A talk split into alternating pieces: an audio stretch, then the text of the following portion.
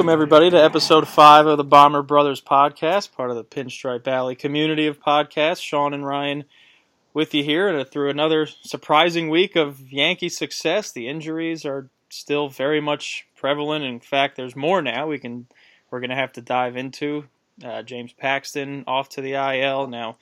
Prayers for Gio Urshela, who fouled the pitch off his looked like his knee tonight, and, and an ugly loss by the Yankees. But even, despite the loss, Sean, the Yankees have looked great. They're still in striking distance of first place heading into uh, the weekend series with the Rays. And again, it sound like a broken record the last few weeks, but given all these injuries and the pieces that have still yet to come back, the Yankees are in really good shape. Yeah, I, I mean,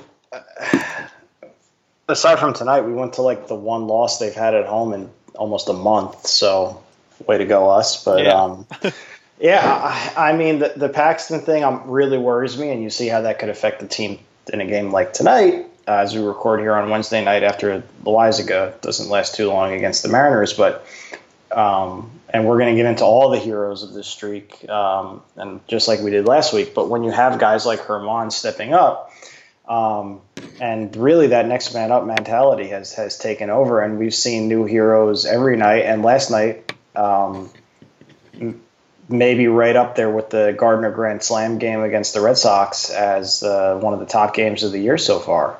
Absolutely, you had the game tying home run from Urshela and and you mentioned Germán real quick before we get into last night's game. Uh, we had Bryan Hoch on uh, this week. He's gonna he's gonna talk to us, which we'll play in a few minutes. He, he's been huge on Urshela and and Germán, as was Marc Carig in the first episode. Since we hopped over here to Pinstripe Valley, Germán feel, Germán seems like the real deal. He's he's been one of the best pitchers in the league, aside alongside guys like you know Caleb Smith and, and Scherzer and and um, why am I blanking on his name? Uh, Paddack over in San Diego. I mean, these guys are Germán's numbers wise has been right up there with all of them, and he's been a godsend given the absence of Severino and, and now Paxton, which you hope is three weeks max, like they say it is. Of course, in recent memory, the Yankees' injuries have been a, a little trickier to diagnose in terms of recovery time. Just look at Aaron Hicks and Aaron Judge last year, but.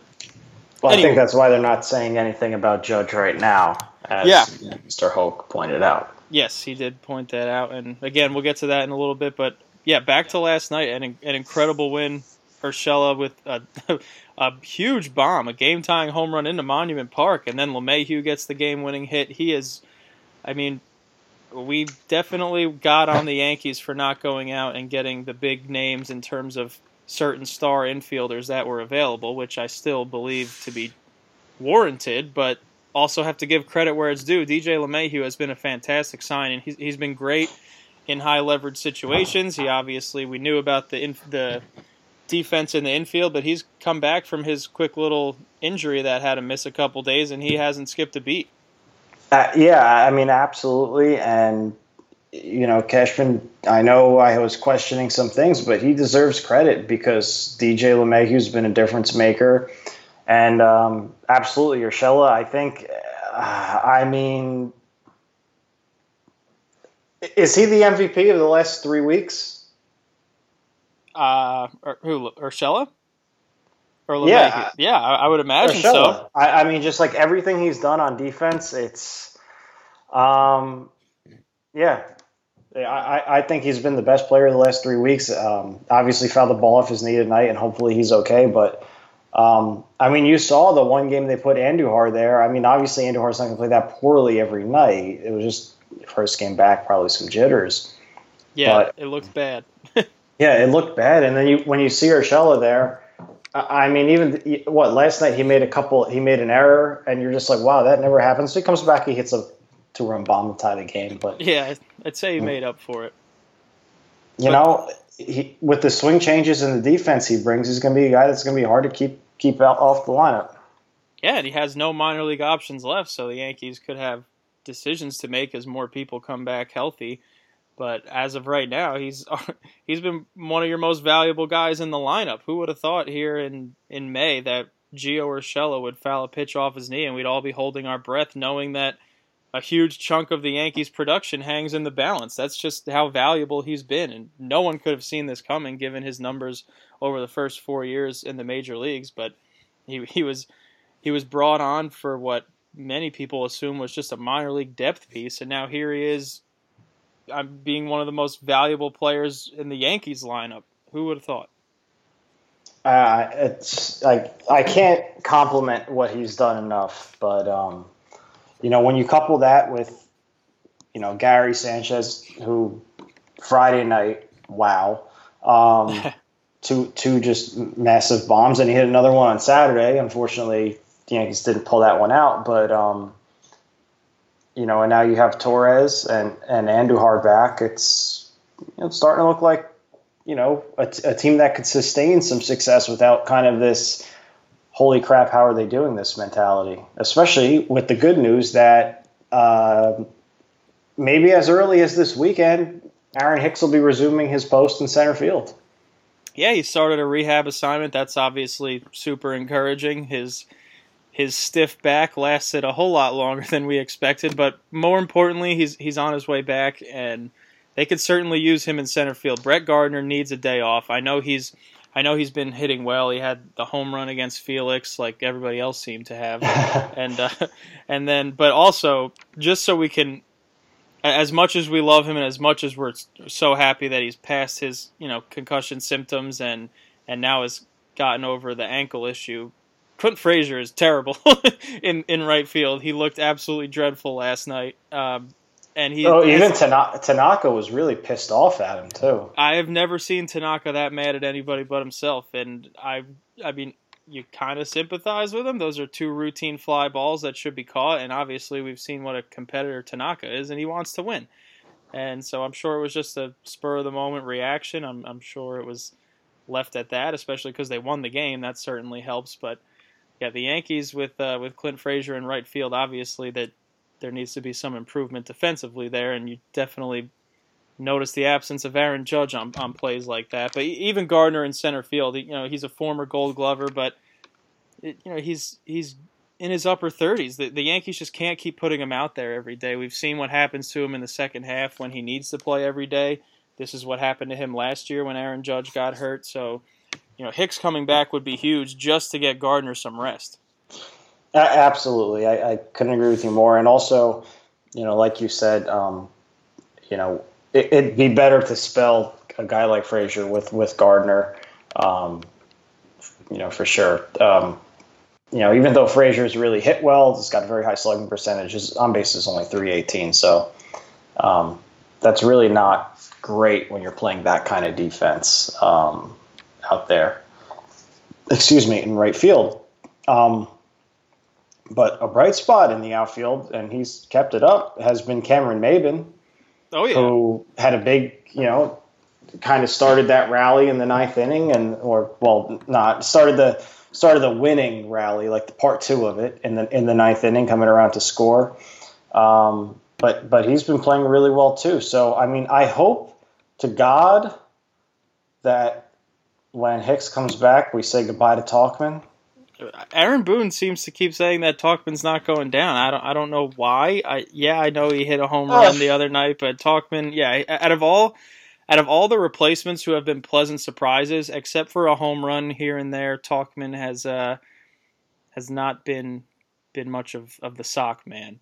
If we if we are recording next week, which is going to be a very special episode, and Mike Tauchman's on this roster and Cameron Maybin keeps doing what he's doing and is not, I'm going to lose my freaking mind. if Mike Tauchman's the sock man, he's he's the sock that like you can't find a match for because you, sock with you a lost it.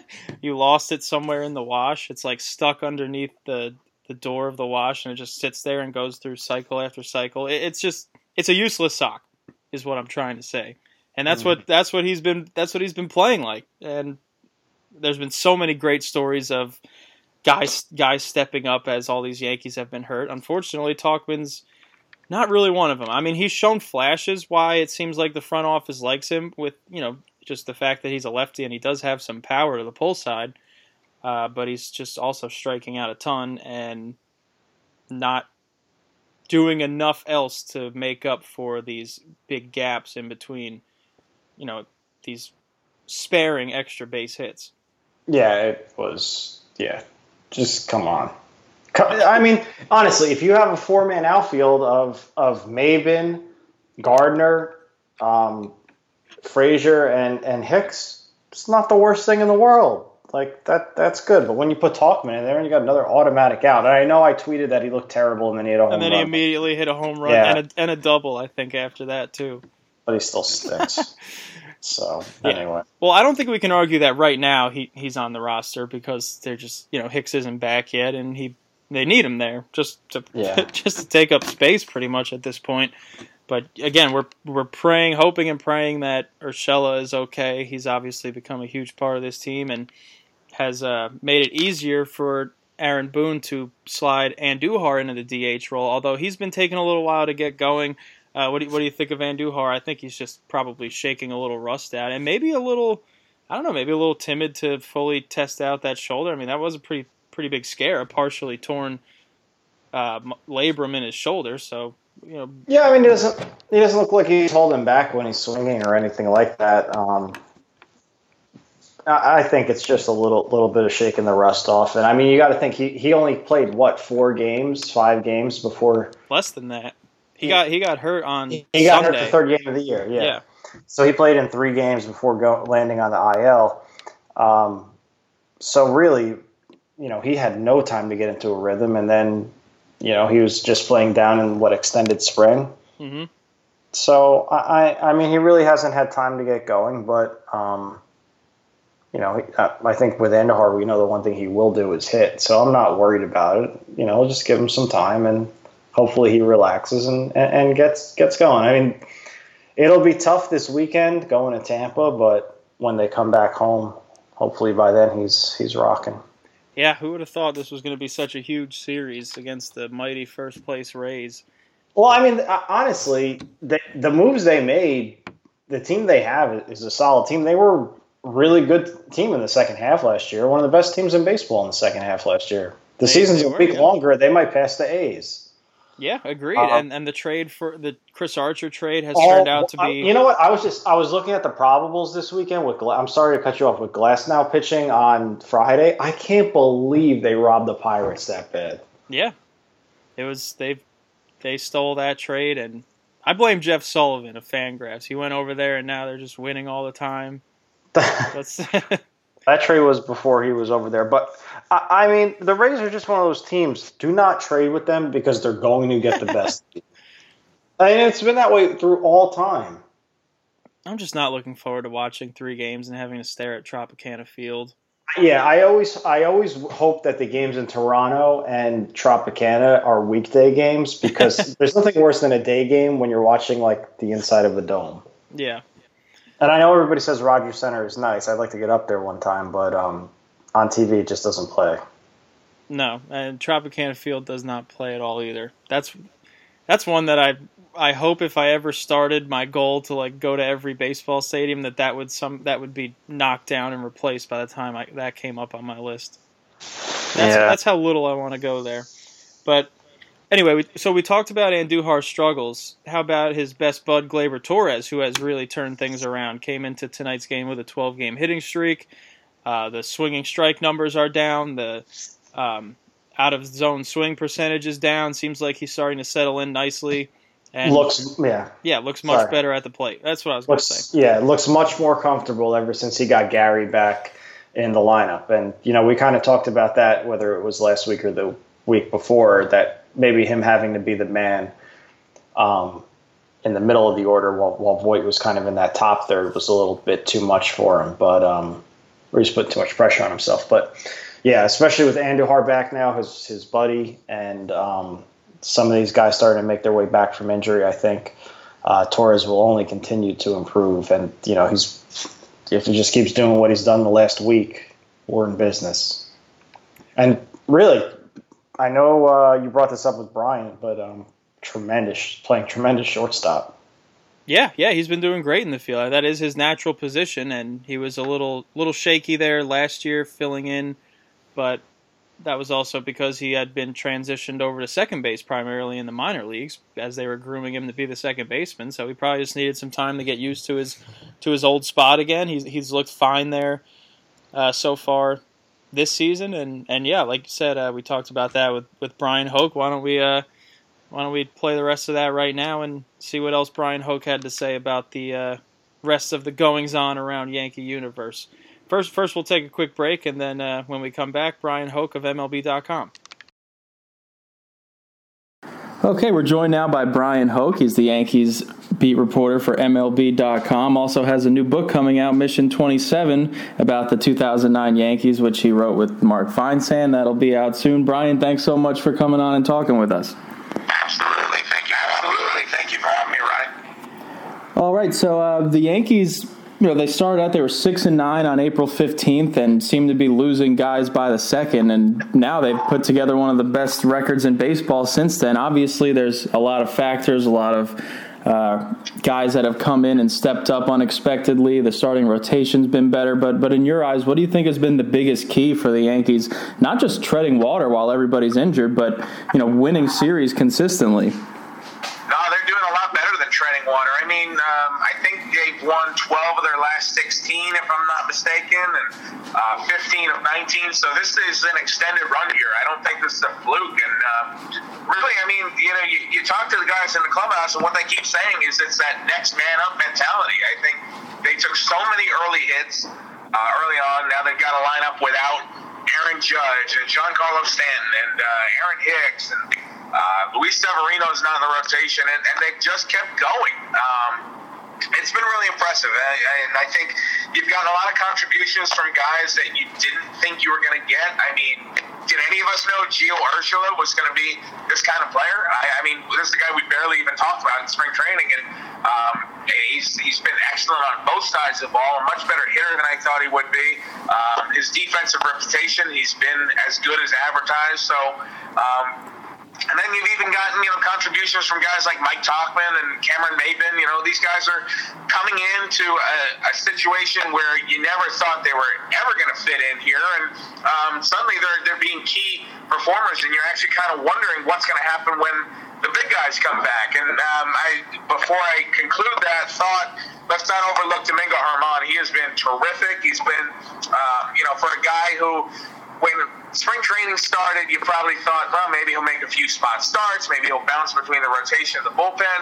Um, this guy's been one of the best pitchers in the American League, so uh, I think it's legitimate. I think it's for real, and uh, in some of these cases, all they really needed was an opportunity. I think um, a lot of guys have taken that and run with it.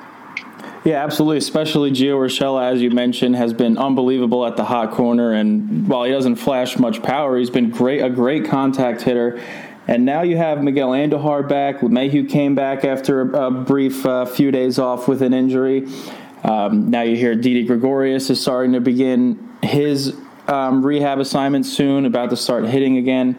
So, what do you see Urshela's role moving forward if he if he keeps up what he's doing? Because I, I, believe he doesn't have any minor league options left. So it seems like the Yankees might have some kind of decision to make there. That is a really tough call that they're going to have to make because you're right. Um, you, you, risk losing him if you're not keeping him, and I think that what he's shown, he somebody would definitely snap him up and uh, put him on a big league roster. So that's a tough call, but I, I think it's clear the Yankees will probably revert to what they had earlier in the season, where they were envisioning Gregorius as short, Andujar third. And I think the wild card is is Andujar a third baseman now with this arm injury? I mean, can he be counted on to consistently make that throw across the infield? You know, he's played once there. The throwing wasn't great, but I'm going to chalk that up to rust most mostly. But I think that um, it's definitely a legitimate question. Is Andujar a DH for the purposes of this season, or can you count on him to play five times a week at third base? And if not, um, you know, maybe that opens the door there. But let's not overlook DJ LeMahieu has been terrific. Um, the Yankees believe that he could move from second base to third base. He showed that a little bit. He's been playing second base, but if Gregorius comes back, then you're going to have Gleyber Torres as your second baseman. So there's a whole lot of moving parts there, and I, um, I, I think the Yankee fans probably won't want to hear it, but I think most of them point to Urshela not finishing the year with a team. But I mean, there's so many uh, moving parts that could change that between now and then. But as we're standing here right now on what is this May the seventh, and I'm looking at the roster and. If you get Gregorius back and all these guys are healthy, I'm, I'm just not sure how you carry him on the roster.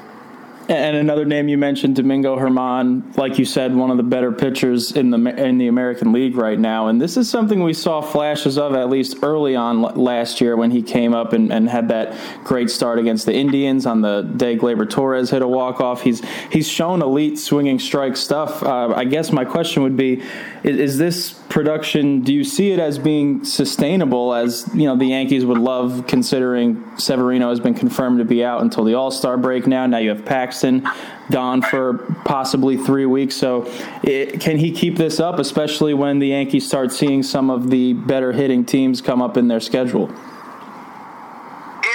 and, he might run into some trouble with those, like any young pitcher will. But I think uh, he's not doing this by accident. And, you know, Gary Sanchez, after uh, Germán's most recent start, was saying that I've been telling him this for a while now that he's got the stuff to compete and be this kind of pitcher in the big leagues. You know, so this is going back years. Um, the Yankees knew that that kind of stuff was there. It was just a matter of him harnessing it, kind of keeping himself under control on the mound, believing in himself. And those are things that come with time and repetition. And uh, he's certainly getting those opportunities. So you hope that Germán stays healthy. Uh, certainly, it's not been us given so far. Team, I don't want to do that, but if don't have that, when he starts, I think he can really be something special. And um, I think that uh, you know Adam Ottavino said it best the other day. I mean, he's been the Yankees' ace. I know Paxton has been pretty good, and so is Tanaka. But um, I mean, Domingo Germán consistently every time he takes the ball, he has really given the Yankees a chance to win, and um, he's impressed me a whole lot this year. And back to the infield, Didi Gregorius, the Yankees seemed to be pretty encouraged by how his rehab and, and recovery is going, and they hope to get him back back soon so how do you see, you know, his recovery playing out? Is there even is there a possibility we can see him back before Troy Tulowitzki has who's hit a kind of a, a snag in his his recovery and we know the injury issues there? And do you see the Yankees possibly revisiting the chance of extending Gregorius before the season's over, or do you feel like this is headed to free agency when it comes to their shortstop? No, I think that um, if Didi can come back and, and be Didi Gregorius, be the guy that um, they've counted on the last few years. I, I, think that should still be on the table. I don't think uh, Tommy John, particularly for a position player, is something that would scare them off of that. Um, you know, everything you've heard now is that Didi's down there working hard in Tampa. He's hit all his checkpoints. I, I believe um, he's completing his throwing program. He's been taking ground balls at short. Um, they're talking about as early as May 20, he could probably uh, take some at bats as a designated hitter in extended spring games, and then after that, you start moving toward um, an eventual rehab assignment. I would expect he'll probably play in Tampa just because of the weather. Um, but once he starts getting in those games and he's playing shortstop and DH, I, then you really start to get excited about how close it is. You know, as Aaron Hicks is now finally uh, playing in games for the Tampa Tarpons. Uh, when you start seeing Gregorius get those at bats, I, I, think then then he's going to be really close. And you know, all along, Brian Cashman has been saying June, July, or August for Gregorius. Um, the way things are looking, I, I think it's going to be on the shorter end of that, and it's going to be June and. Uh, maybe uh, maybe he does beat Troy Tulowitzki back. I, I think that's certainly possible. And you mentioned Aaron Hicks went 0 for 4 in his first uh, rehab game, and now Giancarlo Stanton is supposed to start uh, trying to pick up a bat again today. What do you see with the outfield when these two guys start making their way back? Because you have Brett Gardner, who was originally not planned to be an everyday player because of his struggles in the second half recently and, and as he's aging another year. But he's been hitting the ball well, had a home run and a triple last night against Felix Hernandez. Then you have Mike Tauchman, who also has has had a couple extra base hits in the last couple games, but he had been more on the struggling side in terms of at the plate. Just what do you think the outlook is for guys like Gardner and Tauchman as these natural starters start making their way back? Well, somebody needs to get Brett Gardner. This poor guy. I mean, I, I think that it's so funny. You know, in the second half last year, they talked about how they had to play Gardner too much because Judge was hurt. Now here you are, April and May, you're playing Gardner too much these guys are hurt. So um, he definitely could use a break, I think. And um, you know, I, I think it's a pretty easy call you know, I know that the uh, the Yankees staff likes Mike Tauchman, and the analytics prove to that, and um, he's certainly getting opportunity because of that. But if you have a healthy Aaron Hicks, if you get a healthy Stanton, a healthy Judge back, I mean, I think that's a pretty easy decision on how you're going to align your outfield. So um, that, that would be a, a terrific, wonderful problem for Brian Cashman and Aaron Boone to have is to get these guys back and have to make a tough call with uh, Tauchman sending him down or, or telling Gardner that he's only going to start twice or three times a week. Uh, they would love that, but they're not at that point yet. Of course, the most crucial piece to the outfield is, is Aaron Judge, who has yet to pick up a bat. Uh, obviously, obliques are very tricky. An injury that he himself dealt with back in 2016 at the end of the season. Uh, what, what's the latest on Judge and, and the outlook on, on when he could possibly be back? Been so tight-lipped with that, and I think it's the residual effect of last year when they said hey, Judge will be back in three weeks from a broken wrist, and it turned out to be seven and a half. And Judge just got so frustrated with it, and the team was frustrated with it. Uh, so they have they haven't even told us what grade strain it is of the oblique. I, am suspecting it's greater than a grade one. Otherwise, they would have told us that. So um, you know, if it's a two or a three um, I, I think you're probably still looking at weeks, if not months, for Aaron Judge. Um, you know, I, will be surprised if he's back by the end of May. Uh, you know, just the way things are going, and um, yeah, he's not close to swinging a bat. They're talking about how, how he's been in the weight room and he's been riding an exercise bike, which is terrific, but that doesn't get you ready to hit major league pitching. So I, I think they're going to be continuing here in the uh, in the short term and, and perhaps the long term too. I mean, I, I don't think any of us can rule out the fact that maybe he doesn't come back until the All Star break. I know they'd love to get him back by London, and that's the end of June. Um, I know the Yankees would love to get that back. I know that MLB would love to have Aaron Judge playing in, in London, and maybe that's what they're shooting for. I don't know, but um, I, I don't think that. Uh, as I said, we're, we're talking about weeks, if not months, here for Aaron Judge. On the more positive side, Tommy Kahnle has been back to his 2017 self after that rough start uh, or rough first outing against the Astros earlier this season, and he seemed to be battling injury all of last year. Seems like he didn't speak up about his injury at first, and his velocity was down, but now he's back to consistently throwing around 97. Are, are we back to seeing the Tommy Kahnle of old? Do you think this is what we're going to see from him moving forward? He's made, he's made some really good changes, lifestyle changes. I know he dropped some weight. He told me it was about 25 pounds over the off season. You know, he cut out his Red Bull diet, as uh, uh, people have been talking about. You know, he, he was drinking five cans of Red Bull a day, which cannot help you. Um, I, I don't think that that alone is what has brought him back, but he is certainly looking more like himself. And I keep thinking back to that game.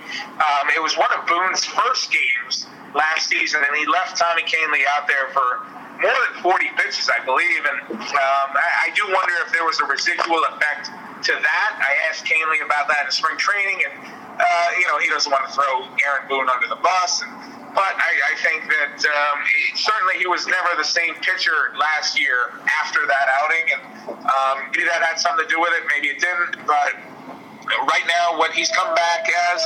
Um, I mean, he is a weapon out of the bullpen, especially you know with that changeup makes him really, really dangerous, especially for left-handed hitters. Um, I, I, think that uh, this is a guy that came into camp, and um, the Yankees were probably looking for confirmation that he was not going to be the guy that they thought he was going to be, and instead he came back and he's been uh, 2017 Tommy Kahnle, and a very welcome surprise. And uh, you've seen him move up in the circle of trust here and get more and more important innings because he he's continued to do the job. I think it's what 11 straight outings without a walk or a hit, and uh, so no, he's been he's been dominant. And he's been a nice addition, uh, especially with Dellin Betances out to, to add to the, the late inning guys that we were talking about with Adam Ottavino, Zach Britton, and leading into Aroldis Chapman. You, you, mentioned Boone possibly leaving him in um, for a little too long last year. Now in his second season, just uh, what do you make of the strides or improvements, if you've seen any, in Boone's management of the team and, and the bullpen specifically? Obviously, it's impressive to have lost as many pieces as the Yankees have and, and to keep winning like this. On top of the fact that a lot of their normally established relievers, Kahnle aside, have, have had their struggles a little bit as well. So, just what do you think of the job Boone's done so far in his second season as a manager? I mean, I think he's more comfortable with it, and I think that the managing job he has done to get this team to where it is right now, despite the pieces they've lost. Um, you know, if, if there was a vote right now for manager of the year, I think he'd get my first place vote. He has been that good, and um, you know, I know that fans like to kill him and, and talk about, oh, you know, it's the guys in the tunnel who are making all the decisions. And um, I'm not sure that that's the case. I, I don't actually believe that's the case. I, I know that the Yankees rely heavily on the analytics, and they're, of course, presenting that information to Boone. But uh, the X's and O's between the white lines, that is all Aaron Boone. Making the lineup card, that's Aaron Boone. So um, I, I, think it's shortchanging him to kind of. I know there's this narrative that the Yankees don't really need a manager because everything's being kind of ordered from the uh, the nerds in the tunnel. And um, the Yankees are very heavily invested in analytics, but Aaron Boone is developing into a quality major league manager, and it's been fun to watch, especially because he's a guy who didn't coach or manage at any level before last year. Took the team 100 wins last year, and obviously had great players, but 100 wins, 100 wins, playoff appearance. Um, I, I think you're seeing the growth of a manager here, and he's proving that he was the right choice to do this job. And um, I, I, think that he's handled it very well. And it, it, has not been smooth by any means, but I think that what he's done here in 2019 is even more impressive than what he did as a rookie in 2018. We're talking with Bryan Hoch of MLB.com and also the co author of Mission 27, which is due out, I believe, next month, which he wrote with uh, Mark Feinsand. Hard to believe it's been 10 years already, but uh, just if, is there one moment from that World Series season that sticks out to you the most? Just what, what would you consider to be the most memorable moment of that 2009 World Series run? Gosh! Well, I mean, we wrote almost 300 pages on it, so it's hard for me to pick out just one moment, but as you're saying that in my mind, um, just thinking back to the World Series, I, I think about the final out, Mariano um, coming in on Shane Victorino, the ground ball, Robinson Cano throwing to Mark Teixeira. I can't believe it's been 10 years. Um, they're celebrating in a dog pile at the new Yankee Stadium, just the way they did uh, in 1923 when that place built, was built and opened up. And, uh, and then uh, the other kind of snapshot that pops up in my mind is Johnny Damon taking two bases in that World Series game in Philadelphia. It was just uh, what a heads up piece of base running. You know, Johnny was not. Johnny was kind of a space cadet at times, and you wondered where he was coming from or what he was thinking. But in that moment, I mean, he knew exactly where he was. Uh, he, he measured the distance between him and the third baseman Pedro Feliz, and uh, he knew that he could make make it there and take that base. And uh, you know, we were talking to Joe Girardi for the book, and you know, even Girardi in the dugout was saying no, no, no, no, no, and then it was like, oh,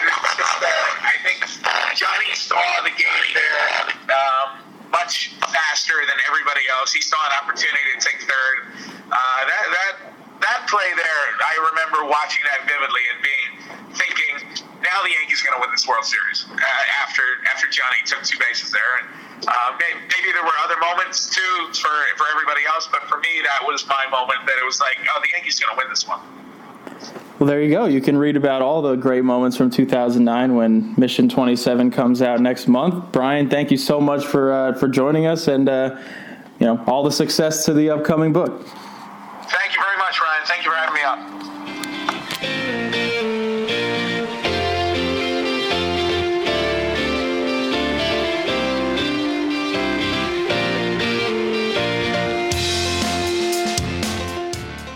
Okay, special thanks to Bryan Hoch of MLB.com. Obviously, he's been doing great work over there covering the Yankees for over a decade now. He's got the book Mission 27 coming out soon. And, and Sean, I, I know you weren't able to join us on the interview. Maybe that's for the best because we might have had to calm you down fighting with Hoch over his thoughts on Aaron Boone as uh, possibly getting his first vote for manager of the year. Before before I let you dive into your thoughts, because your thoughts about Boone are much stronger than mine, I would probably say I would right now put him second behind Kevin Cash of the Rays. But uh, what what are your thoughts on on Boone so far and and Hoch's assessment of him? What about uh, Mr. Baldelli with the Twins too? Yeah, no, that's I can't forget about that. No, absolutely, you're right. Um, They've been hitting the cover off the ball. Yeah, unfortunately, I couldn't. This is the second Hoch interview I missed. One was for the honeymoon, worth it. The other one was for a meeting at work, not worth it. Um, Poor so priorities. Anyway, yeah, yeah, I got you. So, um, the the the bigger impact I had off that interview was that you actually said that uh, Urshela, you know, he doesn't have a lot of pop, which I caught when I was listening to it. I started cracking up and because hit a home uh, run. yeah, he hit a home run later that day. But anyway, um, yeah, I, I mean, all right, let's give Boone credit for this. Like he's done a really good job of getting this team to really embrace this next man up mentality. They're playing spirited baseball for the most part. Um, the last two nights notwithstanding, because up until the ninth inning, they were pretty much dead in the water last night. Um, so he deserves credit for that. I mean, they they've been playing loose and and and seem like they're having a good time. So so he he does deserve credit. Um, I have no problem like a, a, loss like today. He didn't burn through anybody important. So if Happ can not stink at Yankee Stadium tomorrow night, they have all the big guns ready to go. Whoa, whoa! Are you are you unaware that Jonathan Barrett pitched tonight? Uh, like I said, none of the big guns. I, I, have to Google who that is. Um, and you know, like we were texting the other day, like I I thought him leaving in CC to face Bruce the other night was the right move. I know you were like you thought he was cooked, but just you know, knowing how Bruce does against left-handed pitching and and knowing CC like that may feel good. Now going to Holder to start the next inning, that I don't agree with, but um, high I mean, leverage if, Holder. yeah, that's that should be his nickname. But if we're talking about um, you know, in terms of like the mood around the team, there was no panic early. I was panicking, obviously. Um, I was very upset. I'm gonna, I'm going to take more credit than Boone because me getting upset seems to have changed things. But no, the team was stayed focused and they played well. So so Boone deserves credit there. Um, if he were to sustain this throughout the whole season, then yeah, absolutely. But I don't think anybody could sustain it with this roster, and we'll never find out, hopefully, because everybody will be coming back. But um, he definitely deserves credit. So there you go, my tail's between my legs. Very good. A positive endorsement of Aaron Boone from Sean. So mark it's about as positive as it'll get. All right. Well, uh, anyway, so going to the negative now, you seem to be a little worried about the week ahead, or at least the weekend ahead. Or maybe we are worried about the week ahead because the Orioles are after the the Rays, who, uh, well, I mean, the Yankees did sweep them in their last meet, but they do tend to uh, fall a little flat against Baltimore since going back to last year, despite how terrible they are. But uh, Rays and Orioles on deck. Uh, how how you how you feeling about the the upcoming slate? Um, I'm worried, especially when you talk about the rotation. I mean, Happ has not, you know, Happ pitched really poorly his last time out, and um, Loaisiga didn't look like he had much. I mean, I don't know. At this point, do you want Loaisiga or Sessa in the rotation? Dallas Keuchel is not an option. I, I still like Loaisiga. I, I know he didn't pitch great today, but mm-hmm. he's also looked really effective at other times before he got sent down. So I, I mean, I, I, I'm still willing to give him the benefit of the doubt, and I probably feel more comfortable with him going against the Orioles than Happ because Happ just weirdly gives up home runs at sporadic paces all of a sudden. It's kind of like Tanaka. Happ is Happ has been really good. Uh, last last start notwithstanding, Happ had been really good except for these, you know, occasional but somewhat regular blips in the radar where he gives up a home run. I feel like he, he's kind of channeled a little bit of Tanaka there with a little bit less ability to grind through starts where he doesn't have his stuff. Yeah, I, I, you know, when we saw when we went to that game on Saturday, he came out so good. He was 0-2, 0-2, 0-2 on the first three guys he faced, two strikeouts, and then he got a pop out. Um, but then the wheels just came off. Um, hopefully, he's able to battle through so through a little bit better if he does when he doesn't have his stuff. But um, we'll see what happens tomorrow with him. Um, I guess I'm really concerned about the Tampa series. They always play poorly there, and you do have, you know, um, a couple. You might have to play Andujar at third if if um, Urshela is hurt. Andujar is struggling at the plate right now, which is one of your big offensive weapons. Um, so well, I, we'll see how they come through through it all. But I think once they get home, um, if they can win one in Tampa, I, I think they'll be fine because tomorrow's a toss-up game. You'll have a plus plus 500 homestand, and then you'll have the Orioles you could come beat up on, and then get some revenge on the Rays when you're a little healthier next weekend. Hicks will be back by then for sure. Yeah, um, that's that's the hope, and a valuable day off in, before that Tampa series yeah, at home absolutely. next week. But yep. but that feels like that feels like the time to make a move. You get Tampa Bay at home the weekend after this one, and then you have Baltimore and Kansas City before you go play a, a better better playing actually really well San Diego team at home, and then the first big series against Boston, four games. Yeah, that's so that like after this weekend, you got to make some make up some ground, and then you got the big guns coming up. So, all right, well, uh, we've looked ahead. Now let's look back. Bryan Hoch gave us his uh, most memorable moment from 2009 as we await the release of his book Mission 27, which he wrote with Mark Feinsand about the 2009 Yankees. So, what about what about you? Is, is there a specific moment from 2009 that really sticks out to you the most? Kind of like how I'm sure for you 98 was the Tino Grand Slam, and for you know 2000 the for me the Jeter leadoff home run. Just what, what about from 2009? I mean, I think first of all, I think like when you look at all of baseball history, you think of the Tino Grand Slam, like that's just the thing um, that you think about. Yeah. I thought I was surprised that Ken Burns all nine innings were just not replaying that. Um, yeah, you had you had Tino Grand Slam, a, a, huge layer of nothing, and then the shot heard around the world, uh, the Bill Mazeroski home run. Yeah, yeah.